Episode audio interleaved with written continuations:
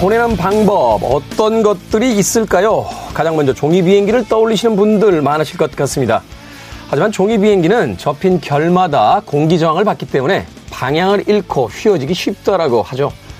같은 질문에 대해 신, 신용목은 이렇게 대답을 했습니다. 종이를 멀리 보내려면 구겨서 던지면 된다. 살면서 구겨지는 것을 두려워할 필요는 없을 겁니다. 우리는 평평한 종이가 아니라 조금 구겨졌기 때문에 오히려 더 멀리 더 힘껏 나아갈 수 있으니까요. 김태훈의 시대음감 시작합니다.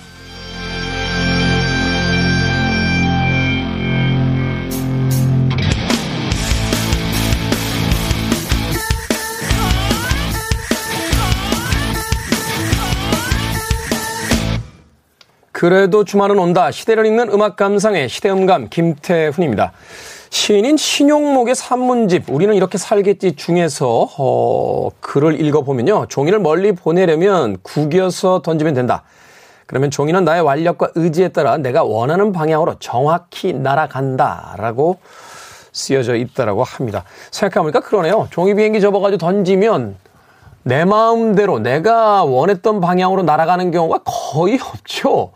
공기의 저항을 받으면서 나는 분명히 앞으로 던졌는데 뒤로 날아가는 경우도 생기고요. 좌측으로 던졌는데 우측으로 활강하듯이 날아가는 종이 비행기도 어렵지 않게 볼 수 있습니다. 그런가 하면 힘을 세게 주고 던졌는데 앞으로 팍 하고 꼬꾸라지는 경험 한 번쯤 해보시지 않았나 하는 생각이 들어요. 우리가 삶을 살 때도 마찬가지가 아닌가 하는 생각이 드는군요. 어, 잔뜩 폼을 잡고 결을 세우고 조금 더 더럽혀지지 않으려고 구겨지지 않으려고 애쓰다 보면 오히려 긴장하게 되고요. 작은 실수에도 좌절하면서 목적한 바를 이루지 못한 채 쓰러지게 될 때가 많죠. 이럴 때는 오히려 종이를 그냥 구겨서 힘차게 던지는 것이 내가 원하는 곳에 좀 더 정확하게 갈 수 있는 것이 아닐까 하는 생각이 듭니다. 예전에 그 자판기 통해서 커피 많이 마실 때 이 종이컵 다 먹고 나서 구겨가지고 멀리 있는 쓰레기통에다 던질 때 생각해 보면 잘 구겨질수록 더 내가 원하는 곳에 정확하게 들어갔던 그런 경험도 아마 한 번쯤은 떠오르지 않을까 하는 생각이 듭니다. 조금 지저분해지고 조금 구겨지면 인생이 오히려 더 편해질 수 있습니다. 아, 바지에 뭐가 묻을까봐 아, 애써 노력하지 말고요. 아무 곳에나 그냥 편하게 앉을 수 있을 정도의 적당한 구겨짐이 있다면 인생이 좀 더 가벼워지고 편해지지 않을까 하는 생각 해봤습니다. 자, 김태훈의 시대 음감, 시대 이슈들 새로운 시선과 음악으로 풀어봅니다. 토요일과 일요일, 일라드에서 낮 2시 5분, 밤 10시 5분 하루에 두 번 방송이 되고요. 한민족 방송에서는 낮 1시 10분 방송이 됩니다. 팟캐스트로는 언제 어디서든 함께 하실 수 있습니다. 자, 구겨지고 날아가는 종이 비행기를 떠올리다 보니까 이 음악 떠올랐습니다. 영화 로키에 수록됐던 곡이죠. 빌 콘티의 음악 중에서 Gonna Fly Now 듣습니다.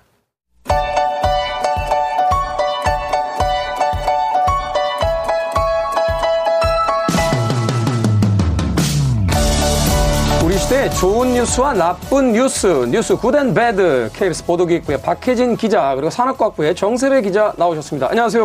네, 안녕하세요. 자, 굿뉴스와 배드 뉴스, 배드 뉴스와 굿뉴스. 언제쯤 우리는 good news만 계속 전해드릴 수 있을까요? 그래서 뉴스가 정말 재미없다. 안 봐야겠다. 안 봐야겠다. 뉴스를 봐봐야 인생에 도움이 안 된다. 뭐 네. 뭐 이런 이야기를. 어, 우리는 어떡하지, 그러면? 그 정도인가요? 단기간에는 뭐 그럴 일은 없을 것 같아요. 네. 자, 오늘 어떤 뉴스부터 만나봅니까? 아, 네. 저 제가 이제 정년까지도 그런 일은 없을 것 같은데 네. 그런 의미에서 나쁜 뉴스를 좀 준비해봤습니다. 이제 국내는 뉴스. 좀 코로나가 잦아드는 것 같아요. 사실 거리두기 지침도 다 완화가 됐잖아요. 그렇죠. 네, 이제 좀 거리두기 상당히 심각한 곳이 하나가 있는데 지금 중국이에요. 코로나 상황이. 중국 네. 어떤 의미에서 본다면 인제 시작인가 아닌 아닐까 하는 생각이 들 정도로 그래서 사실 어 이게 중국이 우리랑 무슨 상관이 하실 수 있는데 거기 지금 상하이 같은 경우에 대표적으로 이제 도시 전체가 봉쇄가 됐잖아요. 네. 거기 이제 한인 유학생 또는 교민들이 상당히 많거든요. 그러니까 지금 음. 이분들도 지금 어쨌든 한 달 넘게 이제 격리를 겪으면서 많은 피해를 입고 있는데 네. 사연을 좀 소개를 해드리려고 해요. 상하이에서 지금 3주 넘게 도시 봉쇄가 이어지고 있습니다. 근데 상하이 안에서도 이 대학교들이 먼저 좀 봉쇄를 시작을 했어요. 아. 그러다 보니까 유학생들 같은 경우에는 지금 한 달 넘게 기숙사 밖으로 나오지를 못하고 있고 아예 나오질 못해요? 네, 지금 나오지 못하고 있습니다. 더 큰 문제는 한국으로 돌아오려면 이제 당연히 나와서 교통수단을 이용해서 비행기를 타고 이게 안 되는 거예요. 아, 아예 그럼 기숙사 밖을 못 나간다고요? 그렇죠. 대학 캠퍼스 방 안에 네, 갇혀 있는 거죠. 건물 안에. 네. 사례를 소개를 좀 해드릴게요. 상하이 한 대학교에 다니는 이제 4학년생 이모 씨 한국분인데 이제 3월 14일에 학교가 봉쇄가 처음 됐어요. 이때는 이제 학교 교정 안으로는 좀 자유롭게 돌아다닐 수 있었는데 이젠 이마저도 중단된 거예요. 왜냐하면 교내에서도 이제 확진자가 나오기 시작하니까. 아니 그러니까 캠퍼스도 못 돌아다닌다. 캠퍼스도 못 돌아다니는 거죠. 이제 처음에는 가능했지만, 그러니까 이제 기숙사 1인실 안에만 갇혀 있는 거예요, 이분이. 이거 감옥이죠, 이거는. 저 이건 너무 세탁실 이용할 놀랍다. 수 없죠. 그러면 빨래 못 하고 손빨래 해야 되죠, 모든 거. 그다음에 이제 뭐 당연히 생필품 같은 게 1인실 안에 이제 뭐 적, 많은 양이 갖춰져 있지 않을 아니, 거 아니야. 한 달 이상을 버틸 만한. 저도 대학 다닐 때 기숙사 다녀봤지만 기숙사 내부에 샤워 시설 없습니다. 그거는 건물에 있지 자기 방 안에는 없어요. 방 안에 방 안에 있는 곳도 있고 요새는 이제 없는 곳도 있고 이렇죠. 이제 뭐 단체로 있거나. 어떻게 해야 돼? 아니, 화장, 화장실이 없는 방도 있는데. 한때는 먹을 물도 부족했대요. 근데 이제 이런 게 중요한 게 아니라 아... 그래서 뭐 진짜 급할 때는 뭐 샤워 필터로 물을 받아서 그걸 끓여서 마, 마셔라. 뭐 이런 지침이 나온 적도 있고 이제는 뭐 식수 공급은 좀 재개가 됐는데 이게 또 언제 끊어질지 모른다 이런 좀 불안감도 있고 다만 학교에서 도시락은 이제 정상적으로 배송이 되는데요. 근데 이게 뭐 하루 이틀 이면 뭐 모를까 이렇게 한 달 넘는 시간 동안은 좀 어려운 일이잖아요. 아, 이거 참. 더 큰 문제가 이제 이게 예를 들어서 뭐 격리를 한 달을 해라 이래버리면 와 정말 고통스럽다 한 달 이렇게 생각할 수 있는데 문제 이게 기약이 없어요. 그러니까 언제 끝날지 모르는 건데 학교 측에서도 이제 언제 끝날지 안 알려주고 근데 벌써 지금 4월도 이제 말로 가고 있잖아요.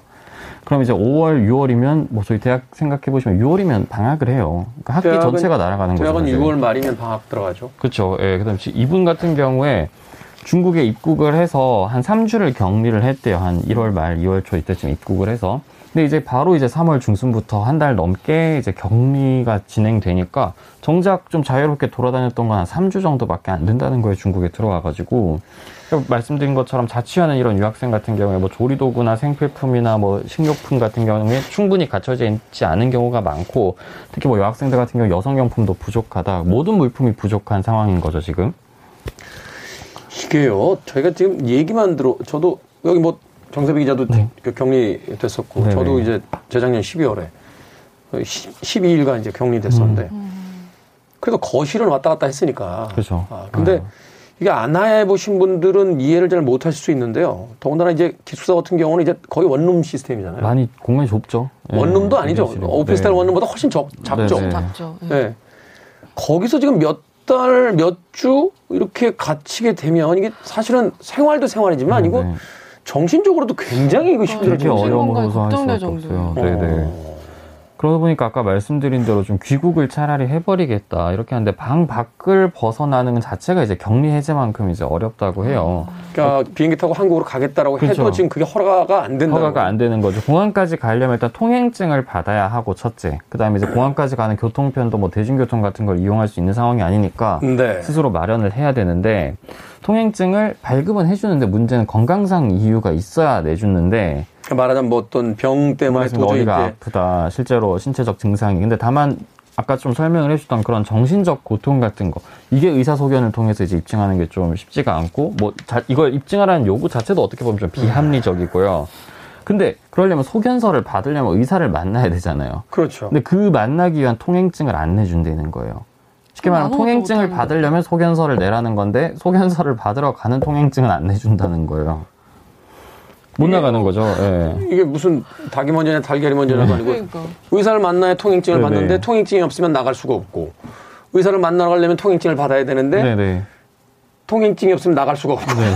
이게 무슨 정리하자면 못 나가는 상황인 거예요. 못 나가는 상황이고 이런 상황에서 이제 좀 여러분들이 이제 이야기를 좀 들으셨으면 공감을 좀 할 텐데 이분들이 꼭 좀 뭐 이제 뉴스 기사 말미에 하고 싶은 이야기가 있다고 많은 사람들이 그런 얘기를 한대요. 뭐하러 중국 갔냐 그러게 음. 네, 뭐 이런 식으로 이제 비난 댓글이 많이 달리는데 네? 이게 좀 유학생들 입장에서 많이 좀 마음이 아프다고 아, 해요. 그래도 네. 힘든데 아니, 그런 얘기까지 공부하러 갔죠. 네. 그리고 이거는 비난 받을 건 아니잖아요. 네, 네. 공부하러 간 거고 또 중국하고 뭐 사이가 요새 안 좋게 느껴지긴 합니다. 이런 걸 다 예측을 하고 간 것도 아닐 것이고 당연히 예측을 했으면 안 갔겠죠. 네. 저는 그렇게 생각해요. 지금 중국하고 사이가 안 좋더라도 그래도 음. 중국 공부해야죠. 음, 중국을 네. 공부해야 뭐 우리가 그 중국과의 어떤 이후에 네. 대응도 생길 수, 중국 전문가들이 또 많아져야만 그럼요. 하고 하는 네. 건데 거기에 비난 섞인 댓글까지 난다는 음. 건좀 아닌 것 같은데요. 네, 이런 부분은 꼭좀 예, 이런 좀 유학생들을 두 번 힘들게 하는 이런 비난 섞인 말은 좀 자제해 주시면 감사하겠습니다. 이게 장기화된다라는 음. 걸한 번쯤 염두에 둔 채 국가기관에서도 한번 뭔가 좀 그 대책을 좀 마련해야 되는 거 아닙니까? 희망을 음. 원하는 귀국생들이 있다라면 아, 네. 학생들이 그꽤 많을 것 같아요. 그러니까 어, 지금 네. 중국이 지금 저도 그 다른 분들한테 좀 이야기를 들어봤더니 이제 시노백이라는 이제 자체 백신을 네네. 많이 사용을 했는데 이게 이제 그 예방률이 좀 많이 떨어지는 걸로 나오고 그리고 네. 지금까지 봉쇄 정책을 통해서 코로나를 컨트롤 음. 해왔는데 그러다 보니까 면역 능력을 가진 사람이 거의 없는 상황이고 음. 그러니까 이제 중국 입장에서도 이 전파력이 굉장히 센 오미크론이 왔는데 이걸 열 수가 없는 지금 그렇죠. 상황이라는 네. 거잖아요. 이게 말하자면 삽시간에 그 감염이 될 수 있기 때문에 그래서 철저히 지금 봉쇄로 음. 가고 있는데 이 오미크론의 전파력 자체가 봉쇄로 해결할 수 있는 정 수준인가. 수준의 어떤 그런 지금 감염이 네. 아니고 사실 우리 정부에서도 그 고민 끝에 이제 이 어느 정도 일상 회복으로 이제 돌아가게 되는 게 이게 무조건 봉쇄만 가지고 격리만 가지고 네. 막을 수 있는 상황이 아니라는 걸 이제 어느 정도 선에서 타협을 하기 시작한 거잖아요. 중국 상황이 쉽지 않을 것 같은데 이거 우리 유학생이라든지 우리 교민들에 대한 대책을 조금 고민해 봐야 되는 시점에 와 있는 게 아닌가 네. 하는 생각을 해보게 됩니다. 자, 배드뉴스 정세배 기자와 함께 이야기 나눠봤고요. 이번 주에 굿뉴스 박혜진 기자 좀 기분 좀 풀어주시죠. 네, 분위기를 좀 바꿔서 43년 전에 실종됐던 막내딸이 경찰의 도움으로 아주 가족이랑 극적 상봉을 하게 됐다. 그런 뉴스입니다. 43년 전? 43년이요. 네. 진짜 오랜 세월이죠. 어떻게 찾은 겁니까? 어, 그 실종되신 분이 A씨인데 노원구에 살고 계셨는데 만 3살이던 1979년 4월 29일에 실종이 되셨어요. 네. 근데 너무 사실 오래전이라 가족들이 어떻게 A씨를 잃어버렸는지도 잘 기억이 나지 않는다고 해요. 음. 그렇지만 그동안 노력을 안 하신 건 아니고 음. 당연히 40여 년 동안 한순간도 A씨를 그리워하지 않은 적도 없었고 계속해서 찾으려고 노력을 했지만 쉽지 않았다고 해요. 그래서 2018년에 경찰서에 실종자를 찾기 위한 유전자 등록을 했고요. 네. 이게 1년이 넘도록 이렇게 찾지를 못했다고 합니다. 뭐. 이게 뭐 내가 등록을 해도 저쪽에서 등록을 그렇죠. 하지 않는 그렇죠. 이상 찾을 수가 네. 없는 거죠? 유전자 일치한 사람 찾아야 되는데 연락이 안 왔고 이게 1년이 지나고 나서 이게 좀 오랫동안 못 찾으면 장기 실종으로 이제 전환이 된다고 해요. 네. 그래서 1년이 지나서 서울지방경찰청 장기 실종 수사팀으로 이첩이 됐는데 얼마 뒤에 가족들한테 A씨로 추정되는 사람을 찾았다. 동생을 막내딸을 찾은 것 같다. 이런 음. 전화가 걸려왔다고 합니다. 이 전화를 건 사람이 담당자였던 윤종천 경위이셨는데 네. 처음에 이 A씨의 언니가 처음 전화를 받았을 때 모르는 사람이 전화가 와서 찾은 것 같다. 이렇게 얘기를 하니까 보이스피싱인 줄 알았다고 해요, 처음에는. 당연하죠. 43년이죠. 네. 그래서 이제 만나셔가지고 그 A씨 언니한테 이 A씨로 추정된 아이가 국내 입양 기간에 머무를 때 찍은 사진이다. 이거 한번 보시라고 이렇게 보여드렸더니 그 모습이 그 사진을 보고 있는 그 A씨 언니의 모습이 너무나도 그 사진 속의 아이랑 닮은 거예요. 네. 그래서 이 찾으셨던 윤종천 경위께서 아, 이 제대로 음. 찾은 것 같다. 뭐 이렇게 직감하셨다고 해요. 음. 그래서 이후에 국내 아동 입양 기간이 이렇게 등을 통해 가지고 A 씨가 스웨덴으로 입양을 됐다는 사실을 확인을 했다고 합니다. 아. 참 극적이네요. 그렇죠. 사실 이 그 찾으셨던 윤종천 경위님께서 2019년부터 사건을 조사를 네. 했다고 해요. 네. 그래서 가족이 실종 신고 내용을 토대로 국내 입양 기관이나 뭐 이런 데를 다 수소문해서 비슷한 시기에 실종이 됐거나 비슷한 특징을 가진 아이를 찾아냈고 결국에는 이제 스웨덴으로 입양된 A 씨를 찾을 수 있었던 거예요. 아, 저게 한두 분이 아니었을 텐데. 예, 그렇죠. 엄청 많았을 네, 거 아니에요. 네. 뭐 인적 사항은 뭐다 확인을 네. 했었어야 될 거고. 네. 스웨덴에 살고 계셨던 A 씨도 아, 우리나라도 아니고 스웨덴에 가겠네요. 네. 소식을 듣고 엄청 놀라 셨다고 합니다. 음. 영화에나 있을 법한 일이다. 처음 소식을 음. 들었을 때 몸이 떨릴 정도로 매우 놀랐다. 지금은 이제 스웨덴에서 법의학자로 살고 계시다고 해요. 음. 근데 이게 처음에 이렇게 소식을 듣고 난 다음에 확인을 해야 되잖아요. 그래서 얼마 뒤에 2019년 10월에 유전자 샘플을 한국으로 보냈고 그다음에 감정을 했더니 99.9999% 확률로 친자 관계가 성립된다 이런 과학에서 100%는 없으니까 이 정도는 네. 100%라고 그렇죠, 봐야죠. 100%죠. 그렇죠. 네. 음. 근데 이게 사실 찾긴 찾았는데 시기를 보시면은 2019년 10월에 보냈잖아요. 그렇죠. 그 이후에 코로나가 아, 발생을 하잖아요. 바로, 그 바로 오실 네. 수가 없었군요. 그렇죠. 음. 그래서 코로나 때문에 만, 그렇게 43년 동안 음. 사실 못 만났는데 네. 40년 넘게 만나지를 못했지만 코로나 때문에 만나기가 쉽지 않아서 당장은 뭐 만날 수 없다 이렇게 만남을 좀 미뤘다고 해요. 음. 그래서 대신에 SNS 요즘 SNS 너무 많이 발달해 있으니까 그렇게 지속적으로 연락을 주고 받고 사실은 그래서 코로나 2년 동안 못 만난 분들이 되게 많은데 맞아요. 다시 만나면 그렇게 오래 떨어져 있었던 것 같지가 않아요. 음. SNS로 너무 많이 소식들을 음. 서로 보고 있어서. 근데 너무 그래도 힘들었을 것 같아요. 음. 너무 보고 싶은 가족들인데 그렇죠. SNS로밖에 소통을 못하는 상황이었기 찾았는데. 때문에 네. 근데 결국에 요즘 조금 이제 코로나 상황이 완화되면서 지난 4일에 A 씨가 한국에 들어오셨다고 해요. 음, 네. 거의 43년 만에 이제 만나신 건데 네. 얼마나 사실 기쁘셨겠어요. 그래서 뭐 그 당시 상황을 설명을 하시는데 아이들이랑 같이 들어왔는데 공항 게이트 빠져나갈 때 내가 아이처럼 뛰쳐나갔다. 그럴 수밖에 없죠. 그러실 정도로 가족들을 만나는 기쁨에 아주 좋으셨다는 그런 소감을 전해주셨어요. 과학이 좀 더 일찍 발전했다면 얼마나 좋았을까요? 그렇죠. 어. 더 빨리 만날 수 있었을 건데 그래도 찾을 수 있었던 게 진짜 다행인 음. 것 같아요.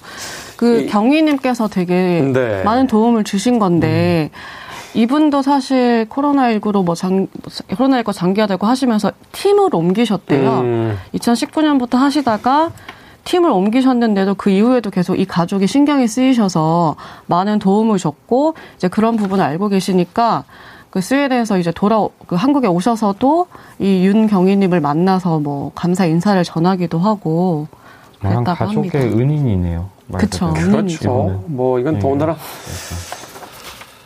이걸 뭘로 감사의 마음을 네. 전하겠습니까? 네. 헤어졌던 가족을 다시 그렇죠. 만나게 해줬는데 KBS 하면 제일 대표적인 방송이 그 이산 가족 가족. 찾기잖아요. 음, 네, 네. 참 그때도 이런 기술들이 있었다면 더 많은 가족들을 찾을 수 있지 않았을까. 어, 이미 또 세상을 떠난 음, 그런 분들 생각하면 마음이 짠해집니다. 만나야 될 사람은 반드시 만났으면 하는 생각 해봅니다. 지금까지 뉴스 good and bad 정세배 기자, 박혜진 기자와 함께했습니다. 고맙습니다. 감사합니다. 감사합니다.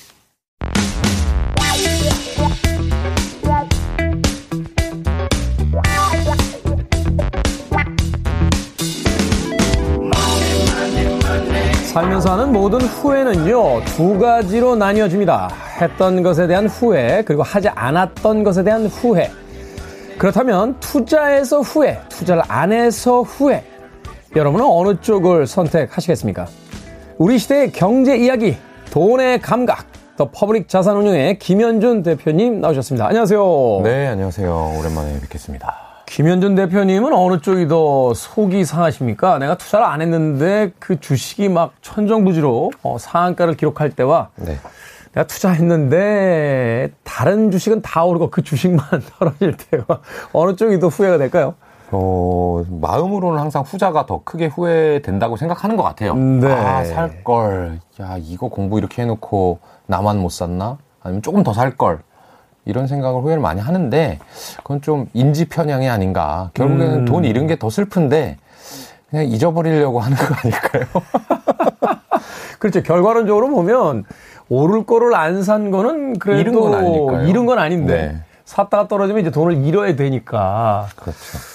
그런데 또 사람들의 심리라는 게 꼭 그렇지만은 않은 것 같아요. 어, 이 주식 투자하다 보면 참 후회를 안 하는 순간은 없는 것 같아요. 떨어지면 맞아요. 후회, 안 사도 후회, 올랐는데도 불구하고 아 더 살 걸. 맞아요. 후회하게 되니까 맞아요. 결국은 뭐 무엇을 하든 후회를 한다는 걸 염두에 두고 가벼운 마음으로 시작해보는 게 어떨까 하는 또 생각이 듭니다. 자, 돈의 감각. 먼저 김현준 대표의 투자 팁부터 여쭤보도록 하겠습니다. 자, 오늘의 투자 팁 어떤 겁니까? 주식을 어떻게 찾아야 될까? 해봤더니 네. 주식 부자들은 주변에서 찾더라. 주변에서 찾는다. 이거 어떤 의미죠? 어, 먼저 이런 얘기를 드려보고 싶은 게 어, 우리나라의 이제 시가총액 가장 큰 회사가 삼성전자죠. 네, 삼성전자. 삼성전자의 가장 큰 비율을 차지하는 사업부는 반도체 사업부입니다. 반도체, 전자. 그렇죠. 네. 그 반도체 사업부의 미래를 예측하려면은 이 반도체가 어떤 기술 공정으로 앞서가고 있는지, 그래서 얼만큼 팔릴지, 그런데 하나에 몇 달러에 팔리는지 음. 그런 것들을 예측을 해야 됩니다. 그렇죠. 그러려면 반도체는 어떻게 만들어져야 되는지, 최신 기술은 뭔지 이런 동향도를 잘 살펴야 되겠죠. 뉴스가 이렇게 나올 때 아무래도 그쪽에 주식을 가지고 있으면 더 많이 신경이 쓰이는 것 같아요. 그렇죠. 클릭도 더 하게 되고 또 한번 이제 뉴스를 클릭하게 되면 이제 연계 기사들이 쭉 뜨는데 그렇죠. 어느 틈이가 그거 다 읽고 있더라고요. 네. 근데 이제 문제는 뭐냐면 그걸 읽어서 음. 삼성전자의 주가가 오를지 내릴지를 내가 파악하기가 너무 어려운 거예요. 기술적 난이도가 너무 어려운 사업이니까. 그러니까 아직도 뭐 메모리니 파운드리니 모르겠어요. 뭔 얘기인지 잘 모르겠고. 그렇죠. 그러니까, 아, 주식을 해서 내가 돈을 벌기 위해서 아까 말씀하신 대로 하면 할수록 후회만 남는 이 작업을 위해서 내가 이렇게 다양한 공부까지 하고 머리 아프게 해야 될까? 하는 음. 생각이 들잖아요. 그렇죠. 근데 이제 저는 전업 이 직업으로서 이 주식을 하는 사람이니까 얼마나 더 그렇겠어요. 돈을 벌려면 반도체가 오를 때는 반도체도 공부해야 되고 뭐 자동차 주식이 좋을 때는 자동차도 잘 알아야 되고 네. 그러니까 조급하게 이곳저곳 뛰어다녀 봤습니다. 과거 15년간. 공부도 많이 해봤고 네. 반도체 공장도 이 어, 방진복 입고 들어가 보기도 하고 음, 음. 근데 쭉 돌이켜 보니까요 그런 데서 돈을 번 적이 없더라고요. 아니 벌 때도 있는데 똑같은 걸 또 잃어요. 네. 그러니까 결국 이제 제로섬이 됐다는. 네. 제 계좌 안에서는 이제 네. 제로섬이 되는데 그러면 내가 돈을 이제 버는 게 어디서 벌었을까라고 음. 생각을 해보니까 결과적으로는 다 큰 돈을 벌었던 주식들은 내가 그 제품이나 서비스를 잘 이해하는 것 또는 내가 좋아하는 어떤 산업, 업종 이런 쪽에서 이제 투자를 했더니 네. 어, 돈이 잘 되더라. 음. 그런 경험을 얻은 거예요. 아. 그래서 예를 들어서 어 제가 이 말씀을 드렸는지 모르겠지만 그 저는 이제 TV를 보는 걸 좋아했어요. 네. 뭐 최근에도 그렇습니다만은 그러다 보니까 어 드라마랑 이제 예능을 주로 보게 되는데 드라마가 우리나라 드라마가 엄청나게 잘 만들게 된 지 이제 꽤 오랜 시간이 흘렀거든요. 뭐 이제는 케이팝의 가장 중심축 중에 하나가 드라마잖아요. 그렇죠. 네. 우리나라에 대한 이 문화 를 전 세계인들이 다 이해하고 음. 그것을 이제 소비하는 시대가 됐단 말이죠. 어, 그러면 내가 볼 때, 어, 이 PD가, 이 작가가, 또는 이 제작사가 만든 드라마는 참 믿고 볼만해. 음. 그런 것들도 생겨나더라고요. 그렇죠. 뭐 최근에 이제 그 상한가 기록했던 여러 회사들이 있죠. 뭐 스튜디오 드래곤 같은 그렇죠. 경우가 그런 경우가 있고 또 영화사들도 이제 스타 그 감독들, 제작자들, 뭐 배우들이 만, 뭉쳐서 이렇게 만드는 회사들도 있고 이제 그런 그렇죠. 것들이 이제 신뢰도가 좀 더 가는 그런 그렇죠. 회사들이 되는 거죠. 그러면 어쨌든 거기에 투자자들도 많이 모일 거고 네. 결국에는 많은 돈과 또 좋은 재원들을 가지고 제작을 하니까 또 잘 만들어질 거고 그게 또 선순환 구도에 들어간단 말이에요. 그래서 저가 이제 드라마 회사에 많이 투자를 했었어요. 네. 수익도 많이 받고. 아. 뭐 그런 것들을 보니까 와 내가 굳이 어려운 거 공부해가지고 일처럼 만들어서 할 필요가 없구나. 음. 내가 잘 아는 분야 누구나 이용해 볼 수 있는 그런 것 제품 서비스를 만드는 회사에만 투자해도 되겠구나. 음. 이런 생각을 하게 되는 거죠. 오히려 우리가 이제 일사에서 만나게 되는 내가 직접 그 회사의 서비스를 사용하거나 그 회사의 제품을 이제 이용하고 있는 것들이 더 깊은 이해가 있을 수 있고 현장에서의 네. 어떤 이해가 있을 수 있으니까 맞아요. 그런 쪽이 오히려 우리가 투자를 할 때 이제 오르고 내리고에 대한 어떤 감각이 더 정확할 수 있다. 그렇죠. 그 아. 기업이 잘 되냐 안 되냐를 이제 잘 아는 게 결국에는 주가를 맞추는 지름길이란 말이에요. 네. 근데 최근에도 어떤 분을 만나 보니까 그분은 나는 이 음원, 유통 또는 엔터 이런 산업 외에는 투자를 안 한답니다. 어, 아, 정해져 있군요. 그것만 한대요. 어. 근데 대략 들어보니까 수백억 자산 가더라고요. 오. 그래서 그분이 하는 얘기를 저는 온전히 다 이해할 수는 없는데 네. 그분의 얘기로는 우리나라 이 몇 대 기획사들을 보면 이 특징들이 있고 네. 그 특징들에 지금 부합하는 어떤 회사는 잘 될 것이 뻔하다. 아. 그렇게 이 스타들을 양성해내는 방법과 그것에서 돈을 어, 얻어내는 그 방법론을 잘 알고 있는 회사는 이런 회사다 이렇게 얘기를 하더라고요. 그럴 수 있겠네요. 제 주변에 식당 하시는 분 한 분 계신데 네. 이분 라면 회사에 투자해서 돈 많이 버셨거든요. 그거는 눈에 보일 수 있는 거죠. 네, 왜 라면 회사에다가 어떤 방식으로 투자하십니까? 그러니까 아주 간단하대요, 자기는. 신제품이 나오면 먹어본답니다. 그렇죠. 맛있으면 그것저것 산대요. 그렇죠. 이건 매출 나온다. 그렇죠. 그러니까 그게 거의 틀린 적이 없다라는 거예요. 왜냐면 사람들의 입맛이라는 게 보편적이기 때문에 네. 라면은 또 그 거의 불황이 없는 불황일 그렇죠. 때 오히려 더 많이 팔리는 음식이기도 하고 맞아요, 맞아요. 하다 보니까 신제품이 나왔을 때 먹어보면 아 이거 되겠는데 하면 아주 단순한 논리지만 아주 확실한 논리로 투자를 한다 그 얘기를 하시더라고요. 그렇죠. 오. 그러니까 이제 이 원초적인 얘기로 돌아오면 우리가 주식 투자를 왜 하냐 음. 이유 하나만 들어봐라. 네. 그러면 돈을 많이 쉽게 벌기 위함이잖아요. 그렇죠. 그런데 굳이 내가 잘 모르는 거를 어렵게 공부해서 번다고 해서 와 너는 진짜 반도체 공부 열심히 했구나. 어, 100% 올랐는데 보너스로 20% 얹어줄게. 음. 뭐 이런 거 전혀 없잖아요. 없죠. 그런 거 있으면 얼마나 좋습니까? 그러니까. 근데 누군가가 나는 아까 말씀하신 분처럼 라면에 대해서는 이 입맛이 너무 보편적인 거에 딱 맞춰져 있기 때문에 음. 내가 이거 대박 날 거야 하면 대박 나더라. 라고 하시는 분들은 신제품만 보고 사서 먹어보고 투자하고 그 음. 반복만 하면 돈을 벌게 되는 거잖아요. 그래서 제가 이렇게 표현을 하는데 어떤 분야에 대해서 내가 전문가거나 그 분야를 좋아하는 사람은 별다른 특별한 공부를 하지 않고라도 이미 일상에서 공부가 돼 있으니까. 그렇죠. 그러니까 덕질, 소위 덕질을 하고 있는데 거기에 돈까지 따라오는 거예요. 아... 내가 이 아이돌, 이 분야에 대해서는 너무 좋아해. 얘네들이 이번 분기에 앨범을 내는데 이게 몇백만 장 팔릴지 뻔한 것 같아. 음. 그런 사람들은 내가 그 아이돌에 대해서 덕질을 하고 있는데 거기에 대해서 이제 뭐 콘서트 티켓도 사야죠, 음반도 사야죠 하는 비용보다 훨씬 더 부가적으로 따라오는 음. 내가 엔터 분야에서 돈을 버는 게 커지니까 그렇게 하는 것이 결국에는 이 워런 버핏이 얘기하는 능력의 범위가 아닌가. 음. 내가 할 줄 아는, 아는 곳에서만 이제 수영을 하고 여기가 조류가 어떤지 뭐 상어가 있는지 없는지 잘 모르는 데는 애초에 쳐다보지 말아라. 그게 어, 돈 버는 지름길이다. 요것이 제가 오늘 말씀드릴 부자가 주변에서 찾는다 라는 것에 대한 설명이고요. 좀 일찍 좀 이야기해 주시지. 그 김현준 대표님 이야기하시는 동안 제가 제가 가지고 있는 이제 포트폴리오 이렇게 생, 살펴봤는데 아는 게 별로 없으신가요? 맨 IT 아니면은 바이오. 뭔 얘기인지 하나도 모르겠네. 이걸 왜 가지고 있는 거예요? 지금 생각해봤더니 저는 1년에 병원도 안 가는데 바이오에다가 전자제품이라고 휴대폰 하나, 집에서 TV도 잘 안 보는 사람인데 아, 완전 실패했는데요. 포트폴리오.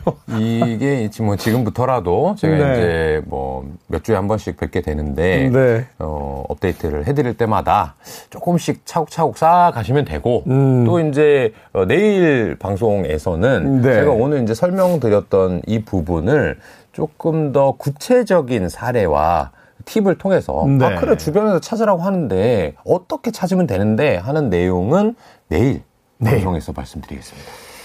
알겠습니다. 내일이라. 내일 얘기 듣고 다음 주에 주가가 올라야 포트폴리오를 한번 정리를 할 수가 있는데 참담하네요. 지금 생각해봤더니 맨, 맨 IT하고 바이오는 도대체 아는 것도 없는데 왜 이걸 사모았을까 하는 생각이. 아, 진짜 아쉽습니다. 사실 이 김태훈 대제님 같은 경우에는 이 여러 가지 일반 대중들이 가지지 않은 그 산업에 음. 대한 식견이 많으신 분인데 네. 사실은 그럼 그쪽 영역에서는 타인들이 어렵다고 생각하기 때문에 홀대받았던 그런 기업들을 먼저 발굴할 수 있는 능력이 분명히 있으신 음, 거거든요. 음. 그렇게 된다면 그 일과 재테크가 이제 한 길을 갈 수 있을 겁니다. 아직 늦진 않은 거죠? 아, 그럼요. 네. 아직 젊으신데요. 이 종목 사라고 조언해 주신 형님들 방송 잘 듣고 계시죠? 네. 그분들은 전문가실지 모르겠어요. 그 분야에. 그렇죠. 네. 그분들은 전문가. 그분들은 그래도 돈을 잃어도요. 자기들이 투자한 근거가 있으니까 억울해하지 않는데. 그렇죠. 우리 같은 사람들은 오를 때는 그냥 마냥 기뻐요. 근데 내려갈 때는 왜 내려가는지 모르는 거예요. 맞아요. 아는 분야가 아니니까. 그래서 참 이렇게 황당한 경험들을 하게 될 때가 있는데 오늘 그 팁은 정말 꿀팁인 것 같습니다. 내가 알고 있는 것 억지로 공부를 해서 사실 재미없는 공부, 이 주식 공부도 사실은 뭐 이렇게 재밌는 공부겠습니까? 맞아요. 남의 기업체를 공부하는 맞아요. 건데 그럴 바에는 그냥 내가 흥미로운 분야 속에서 찾아내는 것. 뭐 주식을 우리가 100종목, 뭐 200종목 할 게 아니니까 그런 것이 오히려 더 현실적이면서 훌륭한 방법이다라고 팁을 주셨습니다. 자, 김현준 대표의 투자 팁 들어봤고요. 그러면 우리 시대의 경제 이야기, 돈의 감각. 오늘 본격적으로 만나볼 경제 이슈는 어떤 이슈입니까? 어, 먼저 기사 제목을 읽어드리겠습니다. 네. AI가 일자리 찾아주니 합격률 4배 이상 높아라는 기사입니다. 아, AI가 일자리를 찾아준다. 이 기사는 못 본 것 같아요. 사실은 이제 제가 취업 시기면은 이런 걸 봤을 텐데 네. 관심 관심 밖에 있는 기사니까 네 그렇죠. 한번 볼까요? 네. 어, 이 구인구직 어플 어 A사인데요. 이 회사가 인공지능 기술을 바탕으로 이직과 채용을 돕는 회사입니다. 네. 그 예전에는 보면 어, 큰 트렌드가 기업들이 공채라고 해가지고요. 뭐 봄이나 가을에 한 번씩 대규모로 채용을 하고 대기업은 1년에 한 두 번 이렇게 하고 했죠. 그렇죠. 네. 그렇게 해서 신입사원이 되고 나면 또 이, 어, 그때의 이제 미덕은 한번 들어갔으면 평생 직장으로서 그렇죠. 내가 헌신하고 특별한 일이 없는 한 이제, 어, 고용이 계속되는 이직이 고용 형태. 음. 그런 방식이었다면 이제 외국처럼 우리나라도 조금씩 바뀌어 가고 있는데 어, 한 회사를 오래 다니는 게 어떻게 보면 훌륭한 미덕 중에 하나이긴 하지만 네. 어, 본인의 가치를 잘 인정해주고 또는 내가 살아가면서 적성이라는 걸 찾거나 적성이 조금씩 바뀔 수도 있거든요. 그렇죠. 그러면 이 이력을 바꾸어가는 그런 이직의 시대 또는 이직을 하려고 하다 보면 기업 입장에서 본다면 수시 채용의 시대 이런 시대가 다가오고 있습니다. 아, 그럼 하지만 뭐 저는 KBS에서 데뷔했고 어, 은퇴도 KBS에서 하겠다 이런 생각.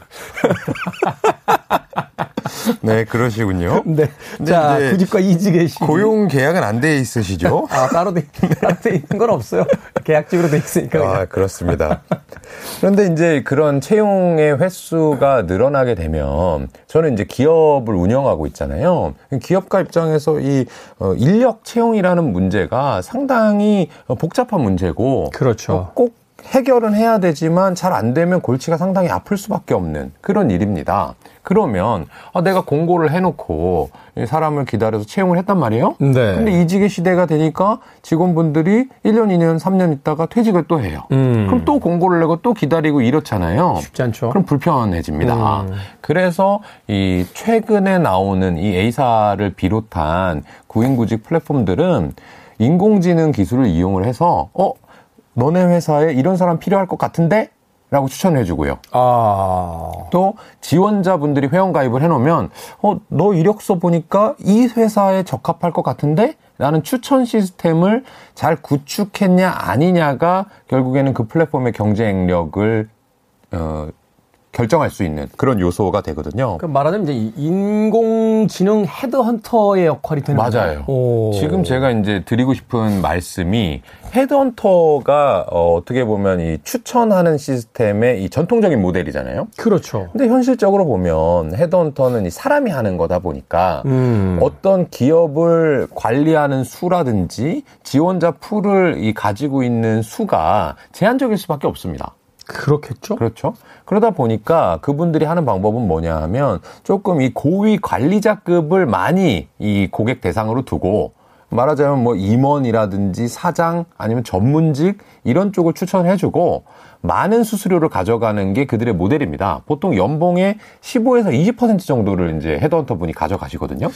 그럴 수밖에 없는 게 이제 사람이 하는 거기 때문에 이제 인건비 베이스가 생기잖아요. 그렇죠. 그러다 보니까 이제 아무래도 이제 그 고소득, 고연봉의 이제 직종들, 직급들을 이제 주로 해주, 그렇죠. 해드린다. 그렇죠. 어. 이게 뭐, 어, 조금 신입사원이나 이런 분들은 굳이 뭐 매칭 아니더라도 이 많이 데려와서 교육을 하면 되는 입장에 있는데, 음, 네. 고위 관리자는 그게 어려우니까 채용을 그런 식으로 했던 건데, 이런 A사를 비롯한 회사들이 전반적으로 이것을 기계로 대체하면서 이 수수료를 낮춰버리는 거예요. 음. 물론 아직까지 헤드헌터의 모든 영역을 침범하지는 못했지만 네. 전반적으로 그 시장을 잠식해 나가면서 커갈 수 있는 그런 좋은 산업군에 속해 있다고 볼 수 있고요. 이쪽은 안 해버릇해서 그렇지 한 번 하기 시작하면 단숨에 판도가 역전될 것 같은데요. 그렇죠. 이력서를 어. 내가 많이 가지고 있고 또 그 회사에 채용했던 이력들을 많이 가지고 있으면 있을수록 그냥 자연스럽게 매칭이 잘 되고 아. 또잘 되다 보면 사람들이 어 이 회사에 올려놓으면 채용이 잘 된대 취업이 잘 된대라고 하면 그걸 이제 다른 사람이 또 가게 되고 음, 네. 그게 이제 네트워크 효과라는 거거든요. 많은 이용자가 있으면 있을수록 오히려 그 플랫폼의 힘이 세지는 그 힘을 가질 수 있었던 거고요. 음. 또 하나는 최근의 트렌드가 어 우리나라를 비롯해서 전반적으로 코로나19 이후에 집콕 집콕이라는 트렌드가 생겼었잖아요. 네. 그러다 보니까 오프라인이 아니라 온라인 회사들만 뭔가 독식하는 음. 그런 구도가 몇 년간 이어졌어요. 네. 그러면서 이 컴퓨터 개발자분들 또는 이 디자인 하시는 분들 이런 분들에 대한 몸값이 천정부지로 올랐단 말이에요. 판교라든지 분당, 강남 이런 쪽으로 해서 인터넷 회사나 소프트웨어 회사들의 인건비가 많이 올랐습니다. 판교에 그 최근에 쇼핑몰들 뭐 이렇게 들어서는 걸 보면서 아, 지역에 돈이 도는구나. 그럼요. 거기 뭐 집값도 지금 뭐 강남 집값이죠. 그렇게 됐잖아요. 네. 네. 근데 그게 거기서 끝나는 게 아닙니다. 결과적으로는 그것과 겹치는 또 대기업들에서도 인력이 유출될까봐 또 연봉을 올려주고, 음. 그럼 또 거기랑 같은 동종업계인 회사들은 또 올려주고 하면서 아. 지금은 어떻게 보면은 취업난이 아니라 구인난이거든요. 맞아요. 주변에 그 기업부터 자영업 하시는 분들까지 공통적인 목소리가 사람 못 구한다는 거예요. 맞아요. 네. 이번에 그 거리두기 체계가 좀 개편되면서 자영업자분들이 어떻게 보면 온기가 돌 수도 있는데 네. 문제는 아르바이트생을 못 구한답니다. 사람이 없다고 네. 그러시더라고요. 그래서 뭐 연봉, 임금, 최소 임금을 많이 올려줘도 잘 안 되는 거예요. 음. 근데 그렇다면 결국에는 기업들이 사람을 뽑기 위해서 구인 광고를 많이 내야 될 거고. 네. 그러면 이런 채용 플랫폼들에 대한 수요가 늘어나는 거고요. 거기에다가 연봉까지 올라가게 되면 그 연봉에서 일부를 수취하는 회사들의 모델의 경우에는 또 한 번 판매했을 때 버는 돈이 더 많아지는 거죠. 음. 근데 요런 이 인력 시장도 결과적으로는 경제 틀에서 보면 하나의 재화거든요. 그렇죠. 인건비라는 오. 그 노동력이라는 그런 것들도 사이클을 타기 때문에 어, 한번 큰 조류로서 생각해 볼 수 있는 그런 시장 산업군이 아닌가 이렇게 생각이 듭니다. 이 시장이 굉장히 빨리 변화할 거라고 생각하게 되는 게 제가 사실은 코로나 이전까지요. 그 인터넷 주문이라는 걸 해본 적이 없어요. 저는 이제 홈쇼핑 채널도 한 번도 써본 적이 없고 아... 인터넷으로 뭘 주문해 본 적이 없는데 정말로 그리고 저는 인터넷 뱅킹도 안 했어요. 왜냐하면 그 제가 어떤 비즈니스나 이런 어떤 복잡한 금융 거래가 없다 보니까 네네. 네. 그냥 은행에 가서 계좌 이체하는 게 그렇게 불편하지가 않았어요. 한 달에 한 번 정도 한 달에 한 번 정도 은행에 가나 뭐 이러면 되고. 아 2년 전만 해도요? 2년 전만 해도. 네, 왜냐면 그 제가 뭐 돈을 보내고 받을 때가 없으니까 네. 돈 보내는 거야 뭐 저희 어머님 이제 생활비 같은 거야 네. 이제 자동으로 들어가게 돼 있으니까 네, 네. 그냥 저는 현금 찾아가지고 제 돈 쓰고 카드 쓰면 끝나는 거였거든요. 오. 그러니까 불편함이 없으니까 전혀 쓰지를 않았죠. 그런데 네. 코로나 시기가 돼서 어쩔 수 없이 한번 인터넷 쇼핑을 네. 이제 했죠. 네. 그 가장 유명한 쿠땡에서 이제 네. 한번 딱 했는데 그 다음부터 끊을 수가 없더군요. 이게 너무 편하죠. 해보니까 이제는 나가서 살 수 있는데도 그냥 그걸로 해요. 그렇죠. 내가 불편하게 살았다는 사실을 이제 자각하게 된 계기가 그렇죠. 그러니까 제가 이 헤드헌터를 대신할 AI 이제 일자리 찾아주기가 이게 이게 처음엔 기업에서 아니 AI 거기다 보낸다고 사람이 맞는 사람이 오겠어라고 네. 하겠지만 일단 기업 입장에서 한번 올려본다거나 네. 사람 입장에서도 한번 올려보고 나면 일단 비용 절감되고 그렇죠. 확실한 어떤 배수 이상의 사람들을 확보할 수 있고 그렇죠. 이런 편의성들과 경제성이 생기니까 이거는 헤드헌터 지옥 가신 분들 약간 위기가 아닌가 하는 생각이 맞습니다. 네. 그분들한테는 사실은 좀 어려운 그런 음. 뉴스이긴 해요. 아, 이게 참 인공지능이라는 게 참 어디까지 우리 삶에서 영향을 줄까요?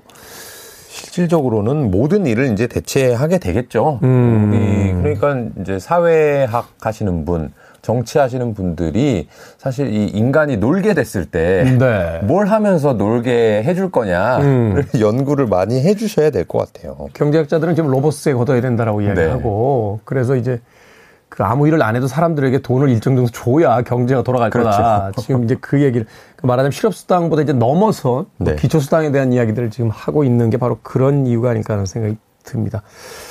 생각해보니까 그러네요. 그, 어, 최근에 이제 OTT가 굉장히 많이 늘어났는데. 네. 그 OTT와 이제 IPTV 양쪽에서 일하셨던 분들이 그런 이야기를 하시더라고요. 이 OTT 쪽이 가지고 있는 컨텐츠의 숫자가 사실은 IPTV, 그러니까 전통적인 케이블 TV의 어떤 그, 그 영화, 드라마, 이렇게 이제 다시 보기 기능들이 있잖아요. 거기에 이 레파토리보다 굉장히 적대요. 오. 어. 얼마 안 된답니다. 네네. 사실은 말하자면 이제 전통적인 IPTV가 뭐 한 100만 개 정도 컨텐츠를 가지고 있으면 네. OTT 쪽은 뭐 기껏해 한 4, 5만 개 정도? 네네. 밖에는 되지가 않는다는 거죠. 네. 그런데 어떻게 이렇게 급격히 성장을 할 수 있었냐라고 물어봤더니 AI를 통해서 이제 알고리즘을 그러니까 이 사람이 어떤 걸 봤을 때 어떤 걸 추천해주고 그렇죠. 이 사람이 어떤 영화를 추천해줬더니 몇 회 보지 못하고 중간에 끊기고 이런 것들을 이제 디테일하게 계산하는 알고리즘을 탑재하는 순간부터 네. 말하자면 다음에 어떤 작품을 구매해야겠다는 구매 어떤 플랜부터 적은 컨텐츠를 가지고 이 사람이 계속 그 영화를 사실 개인의 입장에서는 3만 개, 4만 개 엄청난 컨텐츠인데 그렇죠. 사실 다 볼 수 없는 거죠. 다 볼 수 없는데 네. 이제 이렇게 찾다 보면 뭘 봐야 될지 몰라가지고 시간만 보내다가 맞아요, 결국 맞아요. 못 보게 되는 경우가 많은데 그런 갭을 없애주니까 이게 엄청나게 많은 호응도가 올라왔다. 맞아요. 이것도 결국 AI잖아요. 그렇죠. 어. 컴퓨터가 다 추천하는 거고. 네. 저 같은 경우도 너무 많아서 케이블 TV 뭐 채널이라든지 이런 건 넘기다가 시간 가니까 에이 뭐 보지 말자 이럴 수도 있고. 음. 그리고 뭐 거기에 VOD들이 많아도 내가 뭘 보고 싶은지 모르는데 뭘 검색해가지고 100만 개가 있다 한들. 음. 근데 추천을 잘해주니까 오히려 거기에 시간을 더 쓰게 되고 더 쓰니까 거기에서 이 알고리즘의 고도화가 더 이루어지고 그럼 또더 잘 추천해주고 네. 이게 어떻게 보면 어 지금 취형 플랫폼부터 얘기가 시작됐지만 어쨌든 그 AI가 만들어 나가는 이 선발 업체에 대한 이 경쟁 우위를 보여주는 거죠. OTT 회사 사람들 자기들 그 컨텐츠 회사라고 안 하더군요. IT 회사라고 하더라고요. 음. 기술력으로 그 매출을 일으키는 회사지 컨텐츠의 양이나 이런 것들이 중요한 게 아니다. 네.